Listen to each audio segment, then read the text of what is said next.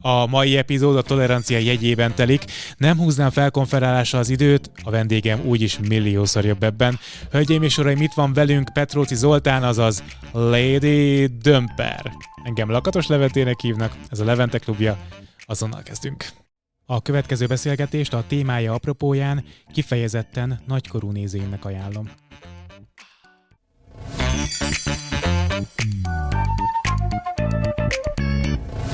Szia Dömper, nagyon örülök, hogy itt vagy. Nagyon várom a beszélgetést, mert azt gondolom, hogy tőled az ember rengeteget tud tanulni. Szia, köszönöm a meghívást. Úgy uh, legyen. Ugye a, a beszélgetésünk publikálásának az időpontja éppen a 2022-es Pride előtti este, tehát hogy ez az apropója a beszélgetésünknek. Érdekel, hogy te a Pride-ról mit gondolsz, mint, mint jelenségről, most mit gondolsz, és mit gondolsz arról a Pride-ról, ami az emberek fejében él, sok ember fejében még mindig az él, a rózsaszín tangás vonulók, meg a, meg a papok, meg a műfallossza bibliácsapkodók, mert ez ugye egy megbégezte a Pride-ot, és ez még mindig kitart. Igen. 21 néhány éve vonulunk. 21 néhány éve működik ez a Pride Mint intézmény.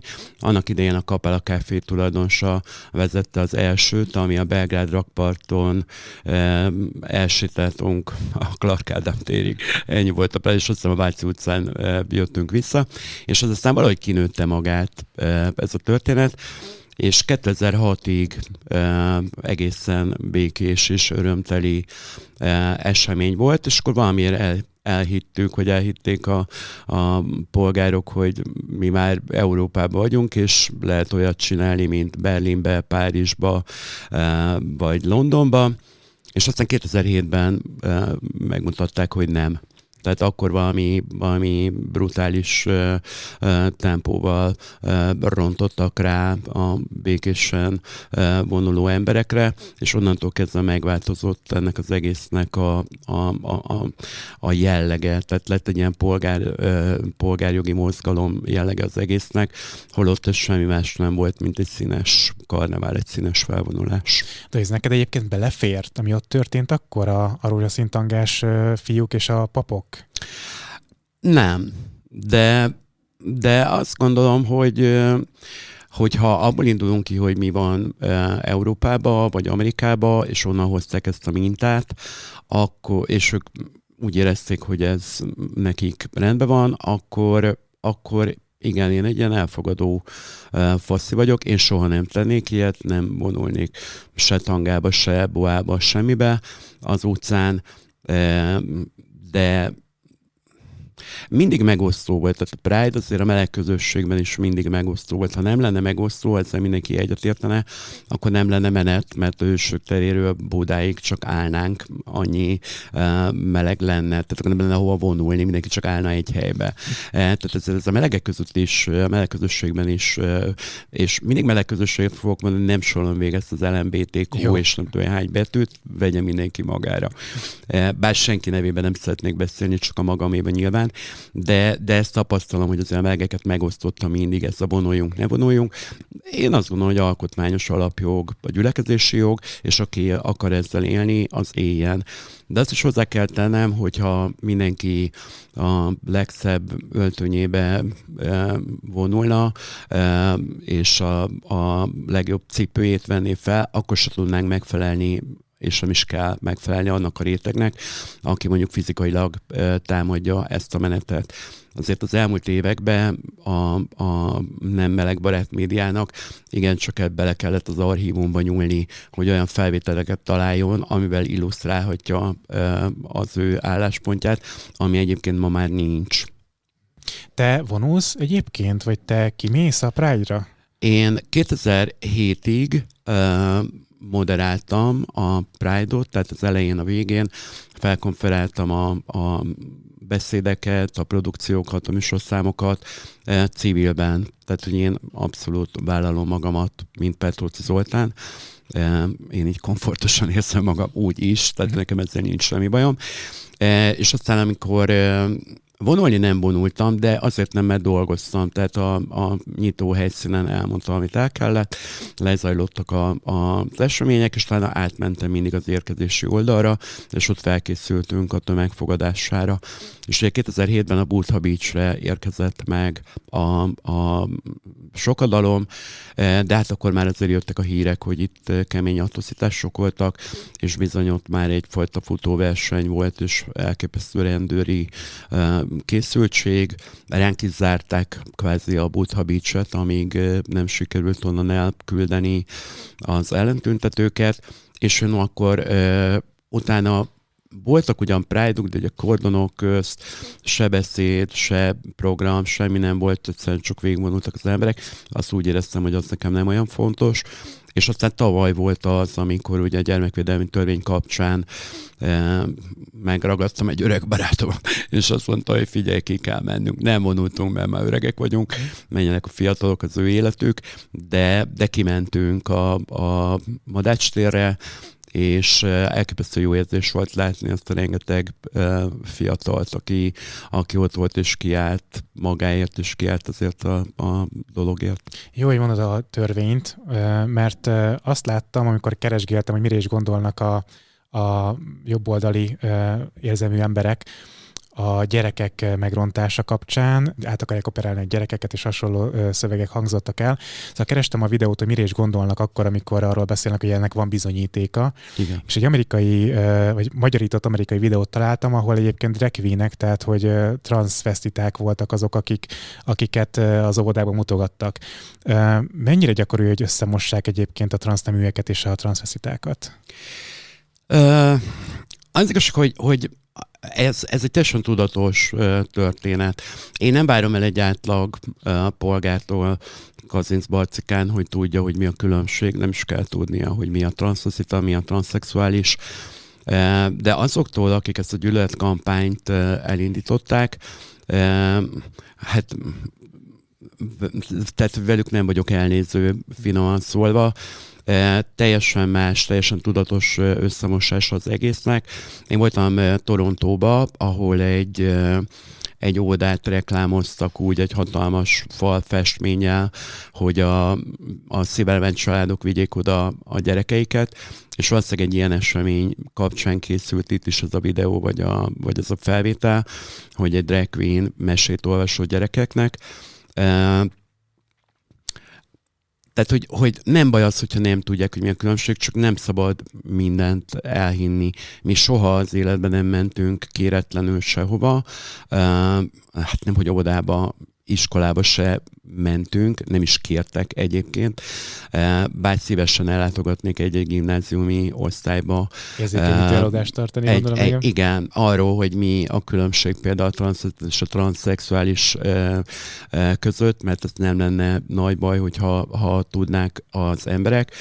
De ugye itt egy nagyon érdekes dolog a, a fogalom, ugye, hogy 18 év a korhatár, addig azt mondjuk, hogy gyerek.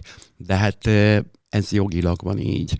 A beleegyezéses szexnek a korhatára 14 év. Tehát egy 15 éves uh, lányka minden további nélkül szülhet, uh, semmi gond nincs ebből. Viszont jelen törvények kapcsán nem lehet neki elmondani azt, Mi hogy... a szex? Igen, hogy mi a szex. Úgyhogy ez, ez, én értem, hogy ez iszonyú jól hangzik, hogy a gyerekeket meg kell védeni, és ezzel mélyen és maximálisan minden jó érzésű ember egyetért. Tehát, hogy ez, ez nem, nem is lehet felosztani, hogy ki meleg, vagy ki nem. Mindenki azt gondolja, hogy igen, a gyerekeket meg kell védeni, de nem tőlünk, mert soha, ha, ha egy picit józanésszel begondolnánk, hogy egy meleg fickó a mit akar egy másik meleg fickótól, vagy akár egy hetero fickótól, olyan egy gyereknek nincs. Tehát, hogy és itt nagyon tudatosan lett összemosva, mert hiszen ez már pedofília, amivel ők vádoltak minket. E, és, és ebbe az a borzasztó, hogy a, hogy a pedofiliának nincs neme. Az tök mindegy, hogy kit bántalmazol, elfogadhatatlanak, hogy hogyha egy kisfiút vagy egy kislányt. Ha egy felnőtt férfi egy kislányt bántalmaz, arra sem mondjuk, hogy heteroszexuális, hanem azt mondjuk, hogy pedofil. Tehát hogy ezt kéne ezt kéne itt tisztába rakni, hogy aki, aki gyermeket bántalmaz, az nem homoszexuális, nem leszbikus, nem heteroszexuális, hanem az pedofil. A pedofiliának nincs neme. És ha már csak ezt itt tisztába raknak az emberek fejbe, akkor nem vennék be ezt a maszlagot, hogy mi hogy minket a Soros György küld az óvodába szikével. Tehát, hogy ez, ez egyszer nem is értem, amit mondanak. Egész elképesztő. Tegyük rendbe akkor a fogalom közötti különbséget, mi a transznemű, transzexuális, illetve mi a transvestita. Igen. A transvestita e, zömében homoszexuális férfi, aki különböző indítatásból nőnek öltözik. Nem ez a permanens állapota, hanem ez csak úgy néha rájön. Kinek pénzért, mint én, aki hivatásszerűen vagyok transzvestita, kinek pedig egyfajta lelki indítatása az, hogy időnként nőnek öltözik. Őket egyébként van egy ilyen e, alcsoport, az a crossdresser, őket hívják úgy, akik elfelésből nőnek öltözik, és akár még el is megy partizni a városba. Pont a TikTokon láttam egy olyan e, transvestitát, aki e, szeretne költözni otthon, de egyébként felesége van. Hogy nem? Tehát, hogy Mert hogy ez nincs identitáshoz is. kötve, tehát vannak heteroszexuális crossdresserek. Mondjuk nekem ez, ez mindig egy picit gyanús, mert hogyha hogyha felveszi a kis csipke bugyingóját, akkor kinek akar tetszeni a feleségének, de miért? Tehát, hogy, de mindegy, de ebben nem akarok belemenni. Tehát, hogy, hogy a, a, alapvetően a, a transzeszita emberek alkalmanként öltöznek nőnek, különböző indítatásból, de szeretik azt, amiük van míg a transzexuálisok, a transznemű emberek, ők, ők, ők egy tévedés, a természet tévedése, a szó jó értelmében, nyilván nem szeretnék senkit megbántani, nagyon sok transzexuális ismerősöm van, és, és egészen szomorú az ő helyzetük. Ők, ahogy szokták mondani, hogy rossz testben élnek. Tehát akár férfinak, akár nőnek szeretnének, szeret, nőként szeretnének élni, nem tehetik meg, mert hogy ahhoz nem átalakító műtétet kell végrehajtani, ami Magyarországon jelen pillanatban teljesen be van korlátozva. Sőt, ugye a névátírás is például. A névátírás is, igen, és ez, ez egész elképesztő helyzeteket szül szerintem, amikor mondjuk csak induljunk ki abból, hogy a védettségi igazolványt mondjuk be kellett a Palatinos strandon mutatni, még tavaly májusban, és ott áll egy gyönyörű nő, és bemutatja az igazolványt, hogy Kis József. És hogy nekem, már bocsánat, miért kéne magyarázkodnom egy OK-ét végzett biztonsági őrnek, hogy én transznemű vagyok. Persze. Tehát, hogy ez, ez egészen elképesztő, és a legnagyobb baj, hogy ezzel el üldözzük ezeket az embereket az országból, mert el fognak menni, hiszen nem élhetnek úgy, ahogy ők szeretnének. Ugye a friss kosúdiós idős bácsi mondta ilyen, ilyen kicsit ilyen féleszűen, hogy hát ezek azt se tudják, hogy fiúk-e vagy lányok. Hát Feri bácsi van egy jó hírem, tudják. Tehát ha valaki tudja, ők tudják, csak egész egyszerűen azt szeretnék megélni, amilyenek, és nem megfelelni például ilyen embereknek. De ugye van arra is példa, hogy valaki egyébként fellépő a művészként eszmél rá arra, vagy szembesül azzal, hogy valójában transznemű. Tehát Igen. vannak ilyen történetek is. Igen, nekem volt, volt nem egy, nem két kollégám, akik transzeszitaként kezdték a, a karrierjüket, és idő, idővel abszolút előbújt belőlük a, a női én, és akkor nőként éltek már, élték a hétköznapjaikat is, és idővel megérett az elhatározás bennünk, hogy, hogy végigviszik ezt a folyamatot ami egy hosszú, egyébként több éves procedúra volt itthon, tehát itt azért nem azt kell elképzelni, hogy az ember bekopog az SZTK-ba, hogy kiskezi csokolom doktornő, holnap szeretnék nő lenni. Tehát hogy ez, ez nem így működik. Ennek nagyon szigorú, és, és ez, is, ez is borzasztó, hogy ennek, ennek ilyen nagyon szigorú és nagyon szabályozott rendje volt ebben az országban. Eh, hosszú évekig tartó mindenféle vizsgálatnak Ez voltak. Ez pszichológiai vizsgálata, hogyha jól tudom. Pszichológiai, tehát, hogy... genetikai, eh, endokrinológiai, urológiai, tehát hogy ennek, ennek meg volt egy abszolút jól működő és felépített menete, és szerintem legalább két-három év telt el az elhatározástól az effektív fizikai beavatkozásig. Tehát, hogy ez, ez, ez nem egy ilyen de szépen süt a nap, akkor holnap mancika leszek, hanem, hanem és ez orvosilag abszolút igaz volt, és, és, és ezért is bosszantó, amikor amikor olyan emberek beszélnek erről a dologról, akiknek halvány segéd fogalmuk nincs erről a dologról, hiszen ez egy szintiszta orvosi kérdés, de be egyszerűen nem szabadna semmilyen szinten a politikát belekeverni, mert ez egy orvos szakmai kérdés, a transzexualitás. Szerinted miért van az, hogy gyakran az emberek összemossák a transvestitizmust és a transzexualitást a prostitúcióval? Tehát, hogy gyak, gyakran szembesülök azzal, hogy, hogy biztos kurva, tehát, le, tehát lekurvázza tulajdonképpen a, a nőnek öltöző férfiakat, most az mindegy, hogy milyen fázisban van éppen. Igen.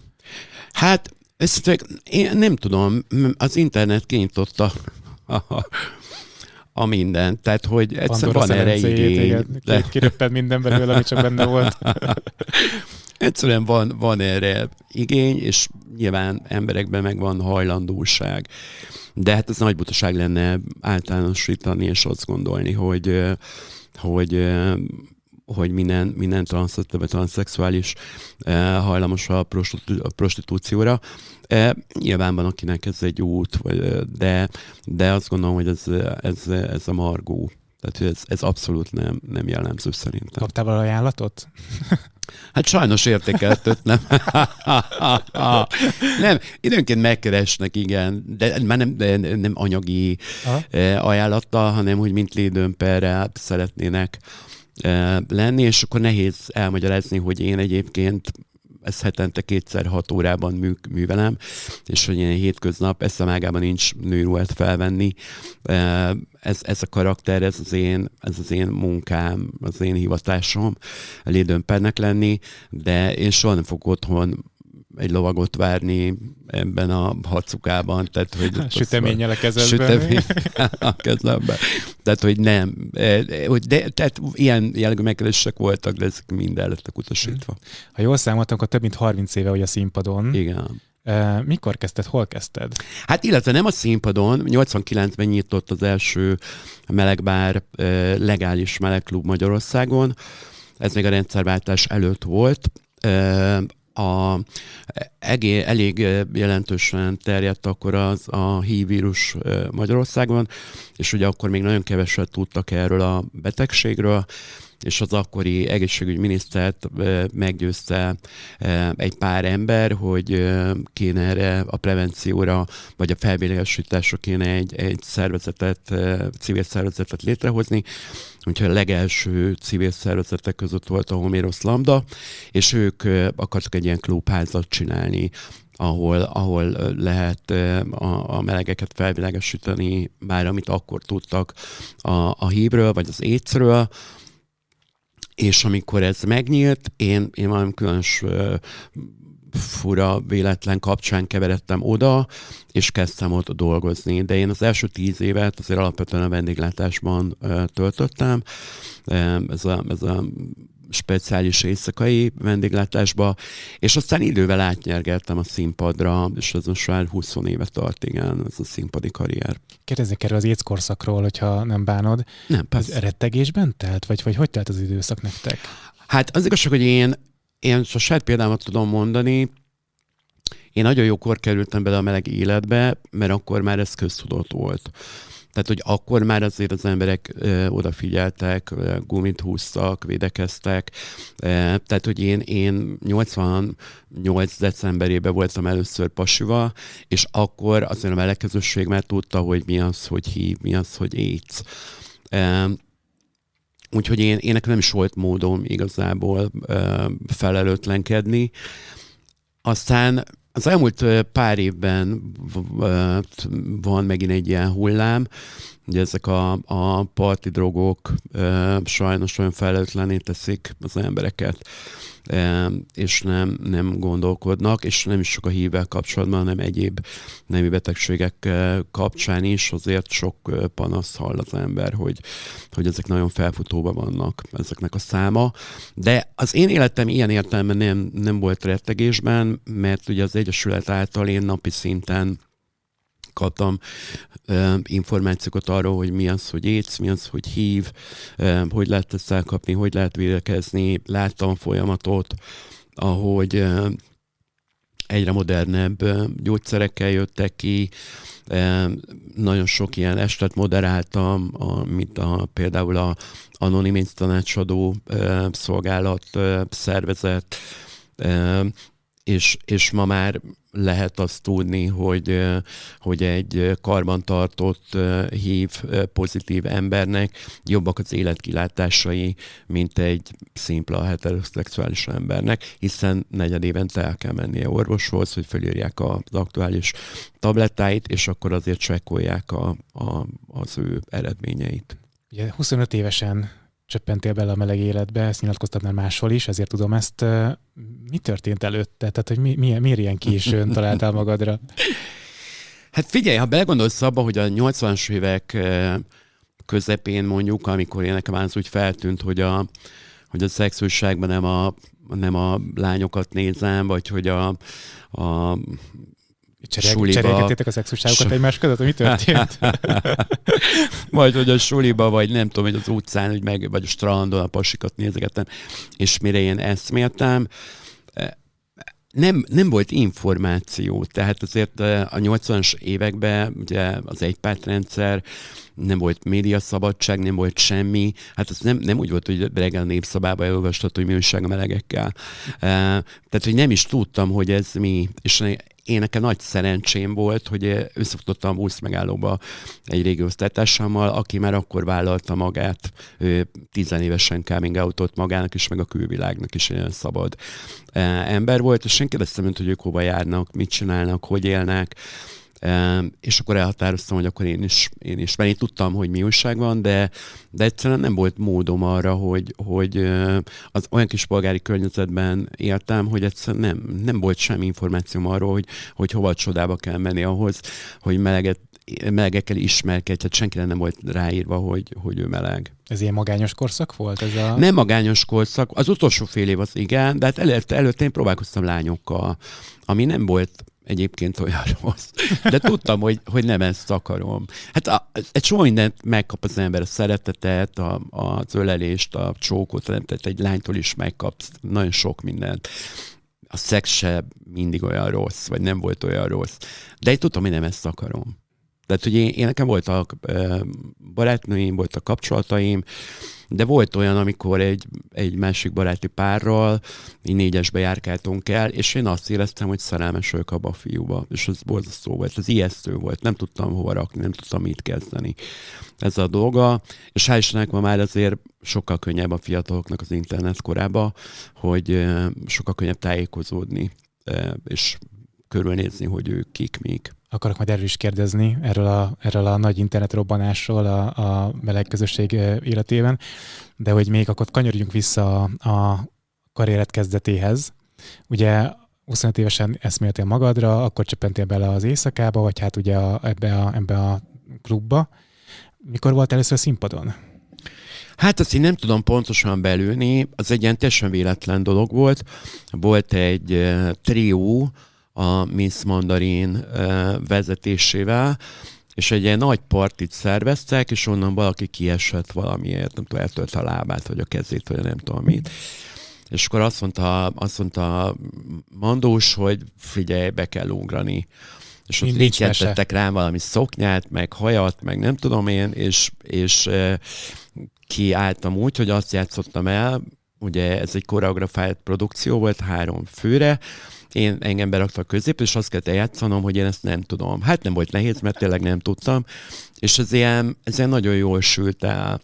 És annak idején a, a lokálban nem voltak rendszeresen transzocita műsorok, ilyen, ilyen bálok voltak negyed évben egyszer.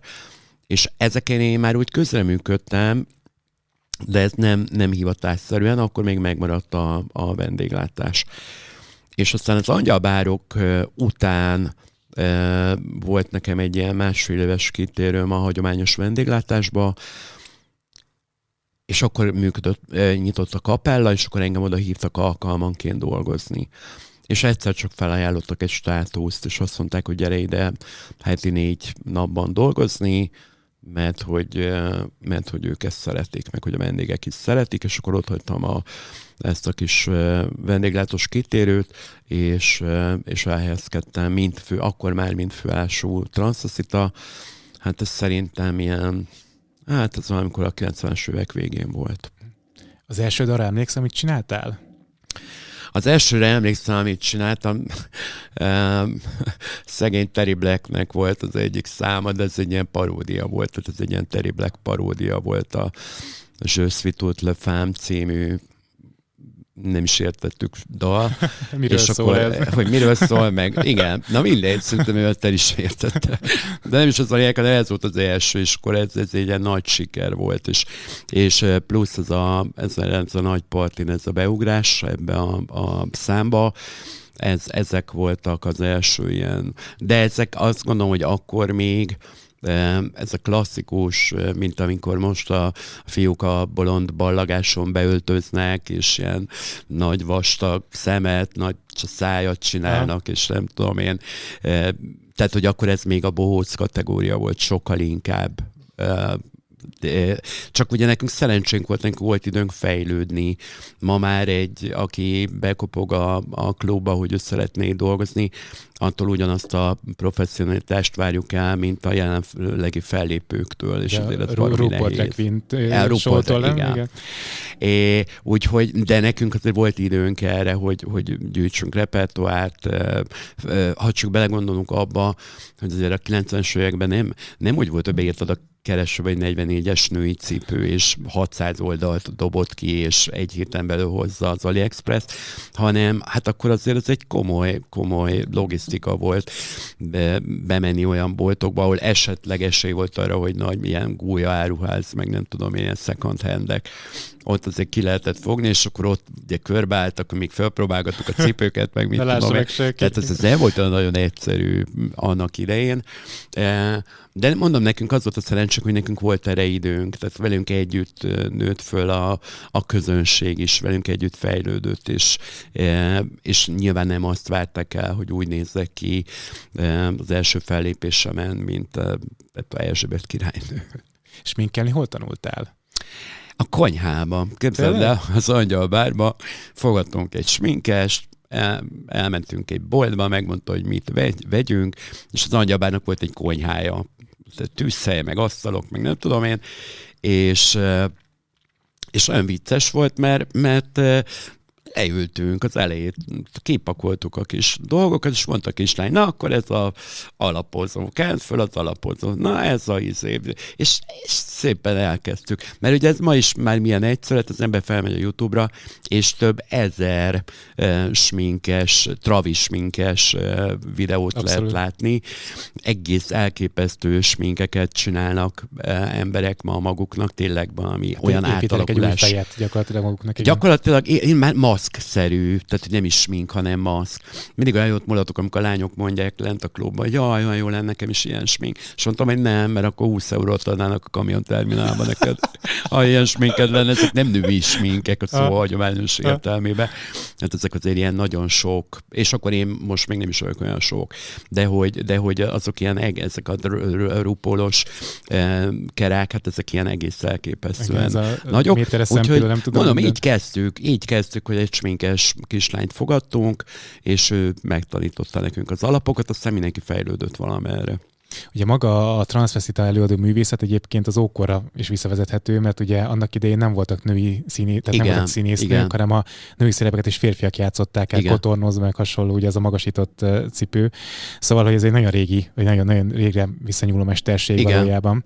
Viszont van egy titok, amit meg kell, hogy kérdezzek tőled, hogy ez hogyan történik. Nem feltétlenül nálad látni a te szettedben, de mondjuk a, a, a nagyon fiatal kolléganőknél csomószor van az, hogy bodyban lépnek színpadra, és nem látszik semmi. Igen. Hova tűnik? Ez anatómia egyébként, ez nagyon érdekes. Biztos hallottál olyanról, hogy, hogy valakinek nem szálltak le a helyréi. Hm. Én, én tudom a választ, csak a nézők szerintem nem De... tudják a választ.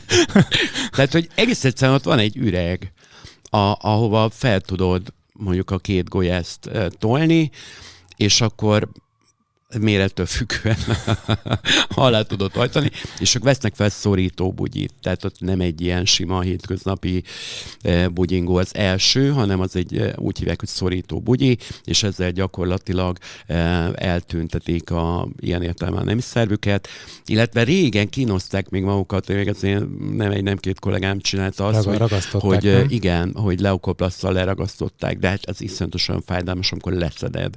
Úgyhogy azt idővel föl is adták ezt a dolgot, és akkor leukoplasz plusz szorítóbugyi, és utána vették föl rá a, a normál fehér neműtő sarisnyát. Nem lehet túl kényelmes ez a viselet. Hát finoman szólva, képzeld de akkor, amikor 5-6 órán keresztül a vendégek közt vagy, e, ugye iszogatsz velük, és még ki kell menni pisilni. Hát akkor kimondottan... Ki kell bontani magadat ki, szépen. Hát akkor tényleg így hívták, ezek így csomagolom magamat, mert hogy pisilnem kell, igen. Tehát, hogy, hogy az kegyetlen volt. Én megmondom őszintén, én, az én karakteremben Hát egyrészt nincs body, tehát hogy nyilván én már nem Még megnézzük egy előadást egyébként. Szerintem ütne. Nincs, nem árulnak rá jegyet. Tehát azt, azt egy, egy típus még nem találták ki. Nem, szóval én nem veszek fel bedét, én, én általában azért ilyen bővebb holmikba vagyok, úgyhogy én ezzel nem nagyon szoktam operálni ezzel a csomagolós technikával. Maga a felkonferálás, mint a művészeted része, az mikor kezdődött el? Mert szerintem, hogyha azt mondjuk Lady Dömper, akkor mindenki a szabad Igen. szájú, nagypofájú Trabira Igen. gondol a színpadról. Igen. Ezzel azonosítanak. Ez mikor indult el? Ez is egy folyamat volt. Tehát ez nem úgy volt, hogy azt mondták, hogy na, akkor te mától csináld ezt. Volt egy kolléganőm, a Zsazsa Tax nevű ö, ö, hölgy, aki Egyébként a nevemet is ö, adta, ő találta ki a Lady Dömper nevet. Én nem akartam női nevet, nem, én nem akartam, nem vagyok nő. Nem, ez a Fifi, Mimi, Lili, Lulu, ami akkor Lady ment. Zoli?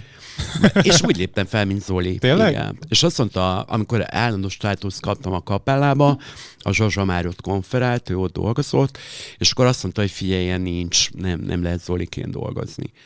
És akkor kitalált ezt a lédőmpet, ez szuper volt, mondtam, hogy ez, ez nagyon tetszik, és amikor ő időnként nem jött valamiért, vagy épp besértődött, és átment a konkurenciához, akkor megkértek, hogy akkor konferáljem én a műsort. És ez, ez, ez megint egy ilyen fejlődési folyamat, és megint nagyon hálás vagyok, hogy úttörő vagyok ebben a dologban, mert ma már ha elmegy szabadságra, vagy valaki más helyre elmegy, akkor mindig azt várják, hogy olyanok legyenek, mint én, de nem, nem tud. Tehát én, én vagyok Slusszpárc. Persze. Más meg más. De nekem volt időm kinőni magamat, hosszú éveim voltak erre, Úgyhogy ez, ez, ez, ez megint csak nem egy ilyen kapcsoló, hanem hogy, hogy ez egy ilyen folyamat volt. Elején kiálltál, és hölgyeim és uraim, következik. Nem, mert valószínűleg Zsófi. ilyen feszéltet nem voltam. De azt például arra emlékszem, hogy, a, hogy az angyalbárokban ott nem front konferálás volt, hanem be volt vezetve egy mikrofon az öltözőbe. És ott valóban csak ennyit mondtam az elején, hogy jó estét kívánok, sok szeretek mindenkit kezdődik a műsor. És akkor utána most láttok Julikát, Marikát, Ilonkát. De ez a fajta élő, vagy ez a stand-up-pel egybekötött felkonferálás, ez a kapellában volt, a Zsozsa Tax hagyományait követve. Hogy ő hasonlóképpen csinálta, tehát ő is ilyen beszólogatós volt, igen, meg ilyen nagy, nagy igen, szájú. Aha. Igen, igen. Hát ő, nyilván ő más műfajt, ez annyira egyéni, ő picit más műfajt hozott. Ő szeretett viccekkel operálni, viccet mesélni, és abban nagyon jó is volt én nem szoktam annyira készülni, én szeretek abból építkezni, ami van. Nyilván nekem is vannak panelok, amikkel dolgozok, egy 30-40 százalék, azok ilyen úgymond ilyen panel szövegek, amiket bármikor el lehet sütni, mert viccesek, de hogy én szeretek abból dolgozni, amit látok a nézőtéren, és innen is jön ez a kis szabadszájosság, vagy ez a beszólongatós történet, mert hogy én tényleg lereagálom azt, amit látok. Arra nem gondolt, hogy stand is működj? Tehát, hogy mondjuk egy nem. ilyen Duma színháza felé? De miért nem?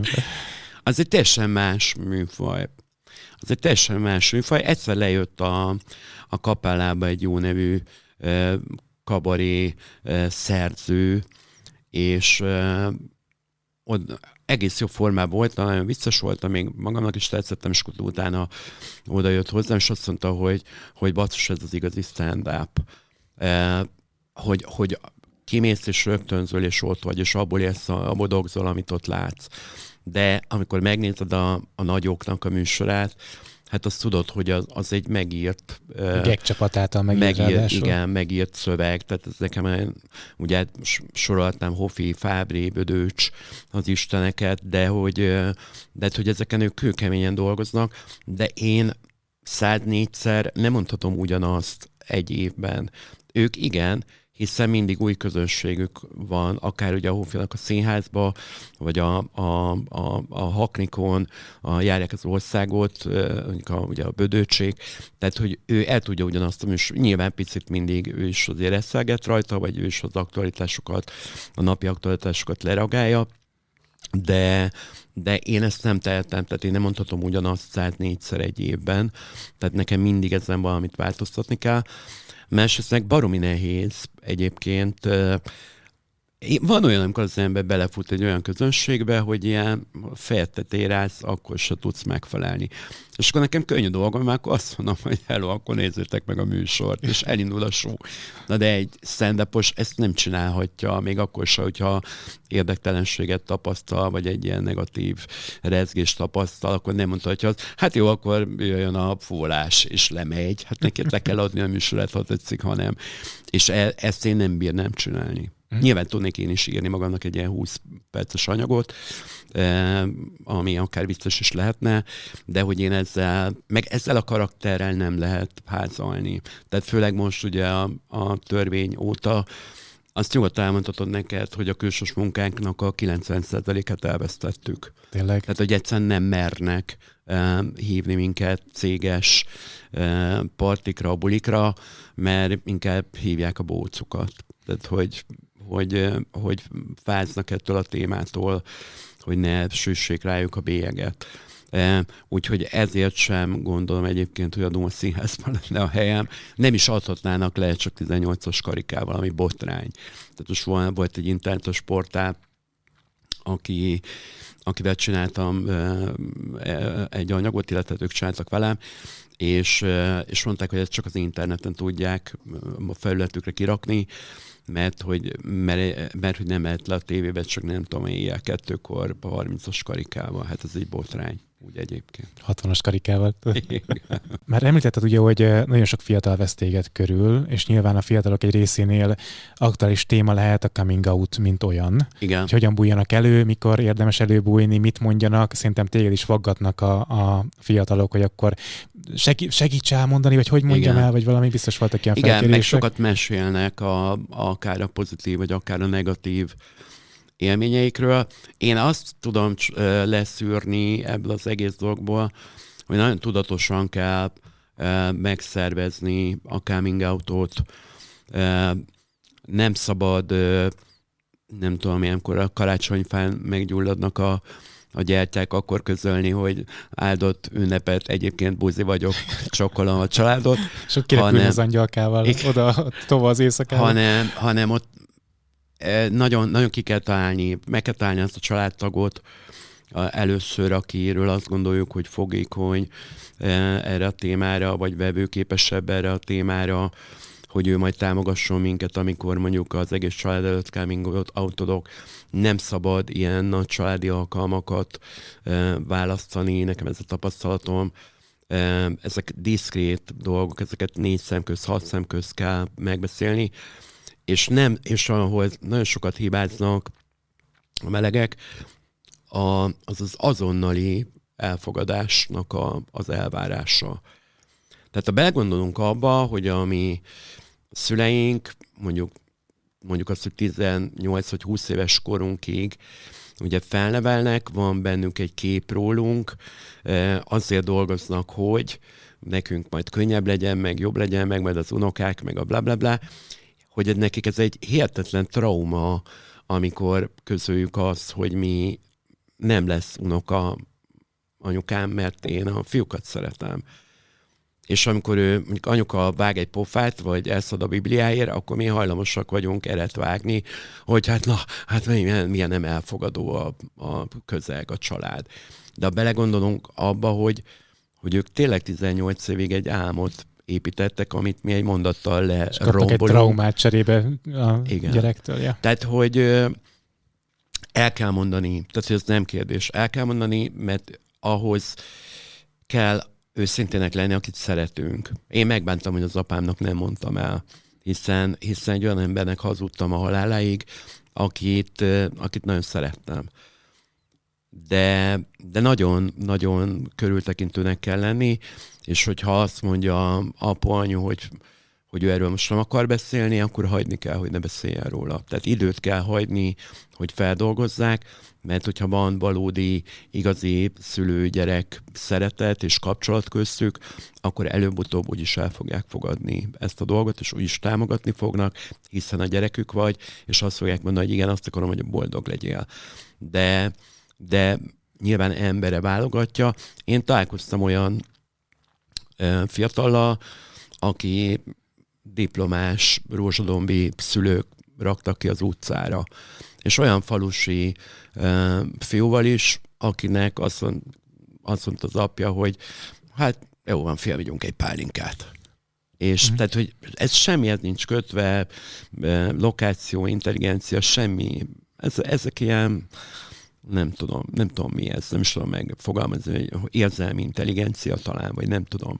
Hát, hogy a De hogy... a neveltetése az is hozzájátszik nyilván, igen, hogy szülő mit hoz magával. Igen, hát ugye rengeteg fiatal feljön a városba, mert nem tud ott, nem tudja otthon, vidéken, eh, kisebb-nagyobb településeken megélni a, az ő identitását, eh, és így könnyebb ugye eh, magunkban tartani az, hogy mik vagyunk.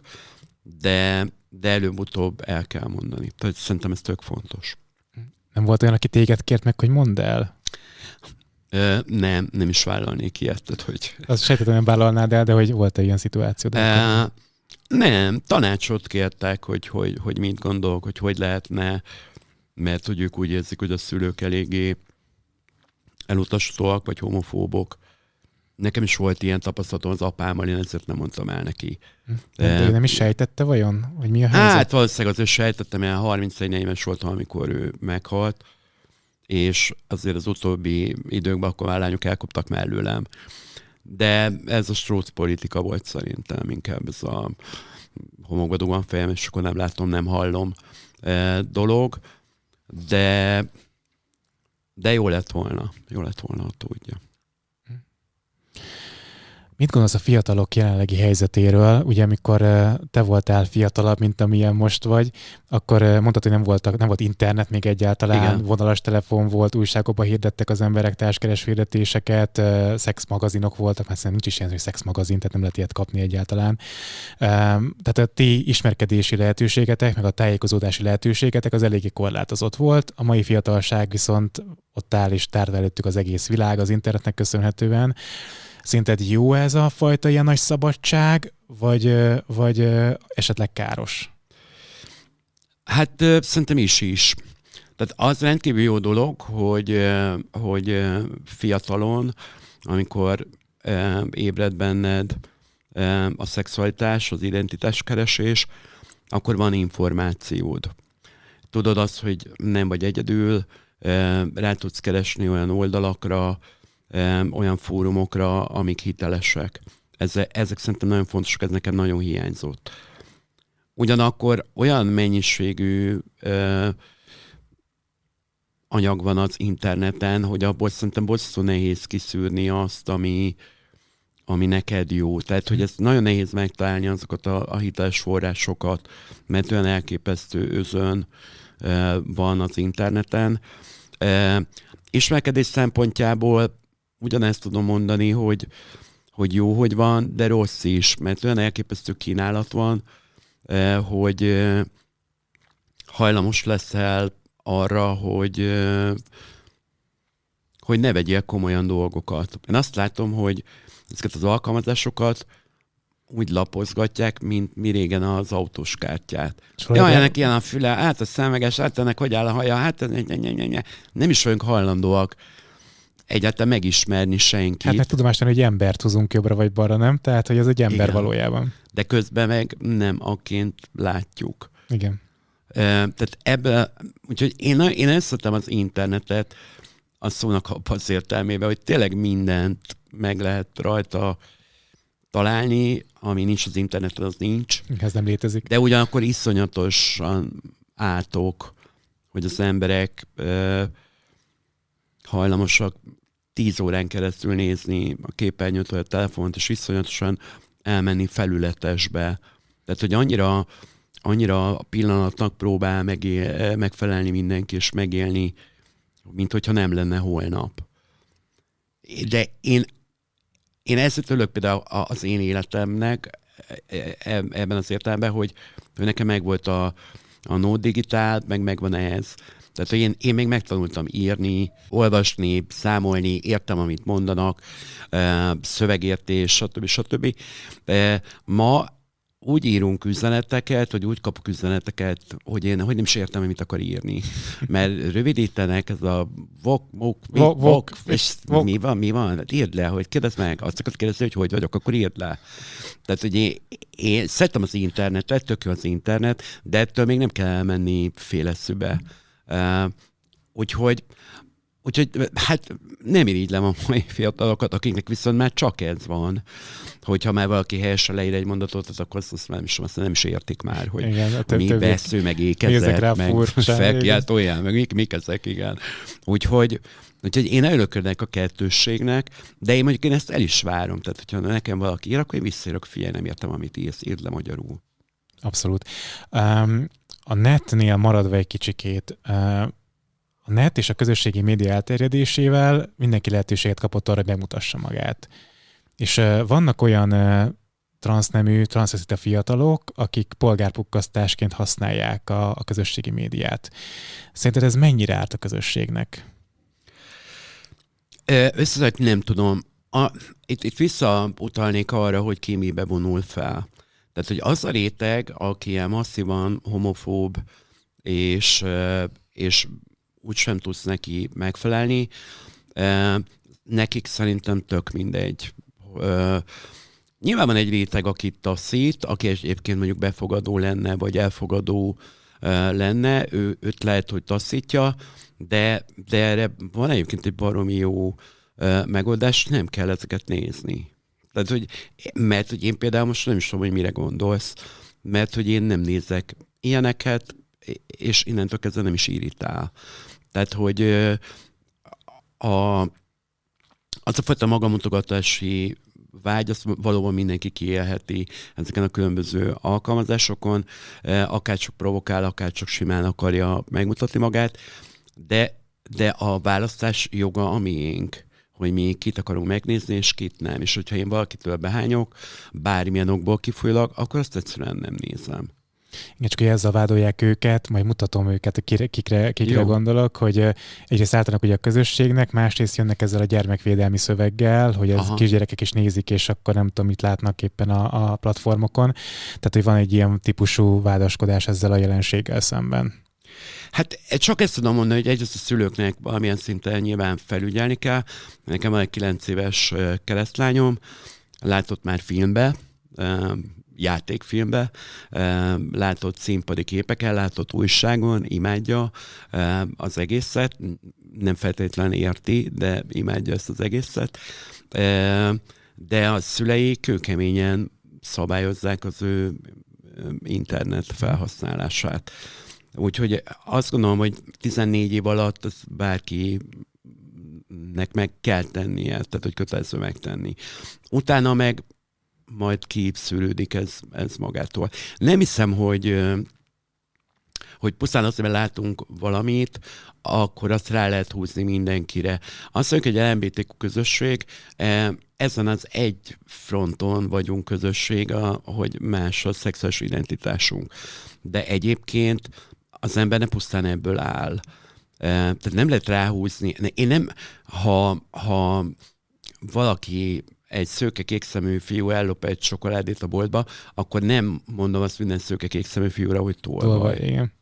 Tehát, hogy az, hogy vannak emberek, akik provokálnak, minden oldalon, minden táborban vannak, hát se soroljam a megafonos gyerekeket, hogy ők ugyanolyan provokátorok a szónak ebbe az értelmébe, csak ők más provokálnak. Ha már gyerekek, mit gondolsz a melegek örökbefogadási jogáról? Ez hiányzik, vagy pedig, vagy pedig nincs szükség rá? Hú, nagyon fura. Én annak idején, amikor a, a Terry Black eh, kb. 20 évben, 20 évvel ezelőtt örökbe fogadta a, azt a gyerkőcöt, én azt gondoltam, hogy ez nem helyes, hogy ez, ez nem jó, hogy most az azért volt, mert annyira nem kedveltük egymást, vagy mert transvestita, vagy nem tudom én, tehát hogy, hogy ezt én már nem tudom pontosan megfogalmazni magamba, de azt gondoltam, hogy nem helyes. De most, hogy látom a, a Pálmarci féle e, szivárvány családot, akkor meg azt mondom, hogy, azt mondom magamnak, hogy figyelj, te miről beszélsz. Hát egy, egy gyereknek egyszerűen nem lehet e, ennél jobb dolga az életbe azt a szeretetet, azt az odafigyelést, azt a törődést, eh, amit az a eh, kis krapek megkap, hát ki ne szeretne úgy élni. Tehát, hogy ez megint csak embere válogat. Szerintem megint nem lehet általánosítani, hogy, hogy biztos, hogy vannak melegek, akik alkalmatlanok, eh, mint ahogy heteroszexuális emberek is vannak, akik alkalmatlanok, csak őket nem lehet törvényileg szabályozni olyan fura egyébként most, hogy beszélgetünk erről is, meg ugye a nem változtatásról is, hogy hogyha a pszichológusokban nem bíznának, nem, vagy a szakemberekben nem bíznának, nem, hogy jól, tud, jól tudják megítélni abszolút. a helyzetet. De erről volt, én olvastam is vele egy jó cikket, egy olyan, olyan ö, ö, állami intézmény, ahol gyerekeket neveltek, ö, és ott, amikor még ez legális volt, hogy, hogy egy ugye egyedülálló ember vehetett magához gyereket, és ott pontosan tudták a nevelők, vagy a pszichiáterek, vagy a pszichológusok, hogy ezek az emberek melegek, és hogy azonos nemű társal fogják fölnevelni ezeket, a gyerekeket. És, és az ember is ezt kérte szám, hogy miért nem hisznek neki. Tehát, hogy megint politikát csinálnak valamiből, ami alapvetően abszolút szakmai kérdés. Egy ember vagy alkalmas egy feladatra, vagy nem. Nem az identitása határozza meg, és csak ezt tudom mondani, hogy a, az árvaházban a heteroszexuális emberek gyerekei vannak. Tehát, hogy hello, miről beszélünk. Hát attól, mert valaki heteroszexuális, attól nem alkalmas, pusztán az nem predestinálja arra, hogy, hogy alkalmas legyen gyereknevelésre. A csinálásra igen, de a nevelésre nem, és a kettő baromira nem ugyanaz. Te nem akartál gyereket sohasem? Nem. Nem, én, én még mondom, én ez a régi tábor vagyok, hogy, hogy én azt gondoltam, hogy, hogy nem, meg az életmódomban se fér bele. Tehát, hogy a, én nem, én nem gondolom, hogy én magyarázkodni akarnék a gyereknek, hogy, hogy apu most elmegy, hogy anyu legyen, vagy nem tudom én. Nem, nem, tehát, hogy de még kutyát se, hogy nincs egy gyerekpótlós, vagy kutya, vagy macska, vagy nem tudom én. E, valamiért nem, nagyon szeretem a gyerekeket, és tehát, hogy semmi márat szólnak a jó értelmébe, e, e, de hogy, de hogy nem, nem gondolom, hogy nekem valahogy kellett volna gyereket nevelni. De nem azért, mert meleg vagyok és nőnek öltözök, hanem mert valamiért ez nem az én feladatom. Nézd az átkötést. Viszont szeretsz gondoskodni másokról. jó, jó volt? Ez jó volt, igen. igen jó, de... Ugye a Covid idő alatt ugye mentős önkéntesnek álltál, és most pedig ugye segítesz a, a háborúton menekülteknek. Igen. Hát annyit pontosítok, hogy a Vörös Keresztnél dolgoztam. Igen, igen, bocsánat. A, a Covid alatt az Országos Mentőszolgálat a felügyeletet, a hm. szakmai felügyeletet, a Covid Call Centerbe dolgoztam, és az is egy nagyon álszentő fog hangozni, de az elején, 20 eh, novemberében, amikor másodjára zárták be a klubot, illetve gyakorlatilag fel az egész vendéglátást, akkor úgy voltam vele, hogy, hogy én nem tudok még egyszer ennyi ideig otthon ülni és nézni ki a fejemből, hogy valamit csinálni kell. És beírtam a keresőbe, hogy önkéntes munka, és az volt a legelső, amit kidobott a Vöröskeresztnek az oldala. Ki kellett tölteni ott egy adatlapot, és egy-két napon belül feljövött egy bájos hölgy, és azt mondta, hogy menjek egy próbanapra. És az elején, amíg ki nem nyitott a klub, tavaly 21 május végén nyitott ki a klub, addig ők segítettek nekem, mert volt miért felkelnem, megborotválkoznom, megfürdenem, emberekkel kommunikáltam, hihetetlen jó csapat volt ott a, a, a mentősök irányítása alatt, tényleg nagyon, nagyon keményen és nagyon jól szervezetten dolgoztunk, Tehát, ők, utána már aztán én segítettem nekik, amikor már visszajött a klub, és ettől függetlenül mentem kolcenterezni, vagy most a bokcsarnokba voltam egy párszor, ukrán menekülteknek a cateringét csináltuk szintén a Vörös Keresztel, most már én segítek. De akkor tényleg nagyon fontos volt ez nekem, hogy mert az ember nyilván a barátaival beszélt telefonon, de miről tudtál beszélni, csak erről a rohadt lepáról. Tehát, hogy ez a semmi más témánk nem volt, hiszen nem történt senkivel semmi. És ez kilátástalan volt. És teljesen, és fogalma, az első három hónap, ugye a 20 márciusától júniusáig, az még azt mondtad, hogy előtte januárban beáztam, kijavítottam a falakat, meg nem tudom, hogy bejárkáltam három óránként, be volt, még elfelejtettem, az így elment az első három hónap. De amikor novemberben bezártak minket másodjára, akkor azt mondtam, hogy és tudtuk, hogy ez keményebb lesz, hosszabb lesz, súlyosabb lesz, akkor azt mondtam, hogy én ezt még egyszer nem tudom végigcsinálni. És akkor jött iszonyú jókor nekem ez, a, ez az önkéntesség, és tényleg én nagyon, nagyon hálás vagyok nekik, mert mert cókik, cókik voltak. Tehát tényleg tehát nem tudott úgy átmenni a termen senki a profik között, hogy ne köszönjék meg hatszor, hogy ott vagyunk, hogy ha jött valami adományba valami kis csoki, akkor lerakták a számítógéphez. Uh-huh. Tehát, hogy ilyen hihetetlen pozitív volt mindenki, és összenek az egy ilyen nagy dolog volt úgy felvenni a telefont, hogy jó napot kívánok, Petruc Zoltánok az országos mentőszolgálattól. Hát menő, én menő. el voltam hűlve magam, de tényleg, tehát az elején ez ilyen, wow, én ezt mondom, mert ugye ez volt ugye a, a szöveg, ezzel igen. kellett bemutatkozni. És Na, még most egy picit kirezont a hideg. Tehát ez egy, tényleg ez egy nagyon jó dolog volt. Én ezt nagyon szerettem csinálni. Remélem nem kell többet menni. Mi volt a feladat egyébként itt? E, Covid call centerben dolgoztam, ez azt jelenti, hogy a, volt egy informatikai rendszer, amiben a háziorvosok feltöltötték a tesztkérésüket e, a beteg adataival, telefonszámával, és akkor mi felhívtuk őket telefonon, a, a betegeket, ez alapján az adatlap alapján, és e, vagy küldtünk műhaverő autót hozzá, vagy ha olyan állapotban volt, akkor adtunk nekik helyszíre időpontot, és elment, el tudtak menni tesztelni. Tehát, hogy mi Budapestet és Pest megyet láttuk el, ez egy hatalmas uh, nagy uh, volt, amikor 80 is voltunk a, a dispatcher központba, mert, uh, mert ugye egész elképesztő mennyiségű voltunk, a több ezer uh, tesztkérés érkezett be naponta a háziorosoktól, és ezt minden egyes tesztkérés nekünk kellett élőben uh, telefonon feldolgozni. Te megúsztad a Covidot?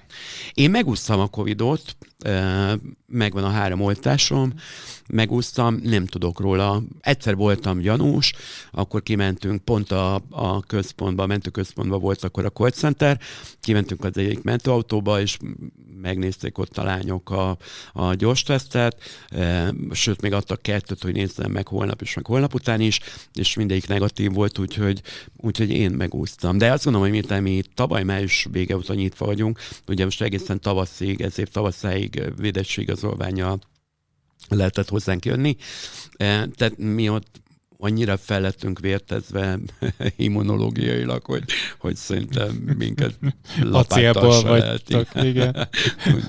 És ugye most a másik tragédia kapcsán ugye menekülteket segítetek igen. Bokcsarnokban. E, a bokcsarnokban hozzák a szervezetten hozzák a menekülteket, és ott minden ellátást kapnak, tehát ott nagy távközlési cégek ott vannak, a MÁV, ugye a cateringet hat segélyszervezet felváltva biztosítja a higiéniai termékektől kezdve a levesen át a, a elvihető kajákig, minden játszó rész van, kisállatokra gondolnak, szállást adnak, mindent intéznek.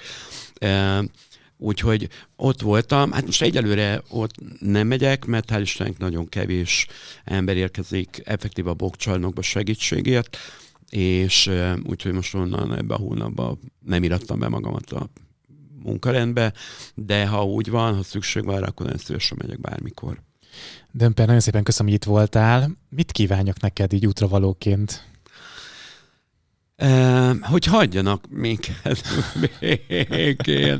De olyan, olyan ártalmatlan, olyan coki népek vagyunk, és senki ne nem kényszerítünk rá semmit, amit a másik nem akar. Kéne küldeni meghívót oda a hivatalba föl, hogy egyszer menjenek le megnézni, mi zajlik egyébként ezeket a helyekkel. Hát, hát, hát, Igen. hát hogy Tehát, hogy én, én soha nem, én soha nem parádéztam a hatos villamoson, a Deák téren. Én, én, én értem, el kell jönni a klubba. Én nem terjesztem a tanaimat, én nem hajtok senkit megváltoztatni és átoperálni. Én egyet kérek szépen, hogy hagyjanak minket békén élni. Ezt kívánom, remélem összejön. Köszönöm szépen. Köszönöm. Ha tetszett a beszélgetés, iratkozz fel a csatornára, nézd meg a korábbi videókat, ott is van bőven LMBTQ tartalom, lájkold őket, szólj hozzájuk, és ha van kedved, akkor kövess a különböző social media platformokon, például az Instagramon. Ez a műsor a Béton közösség tagja.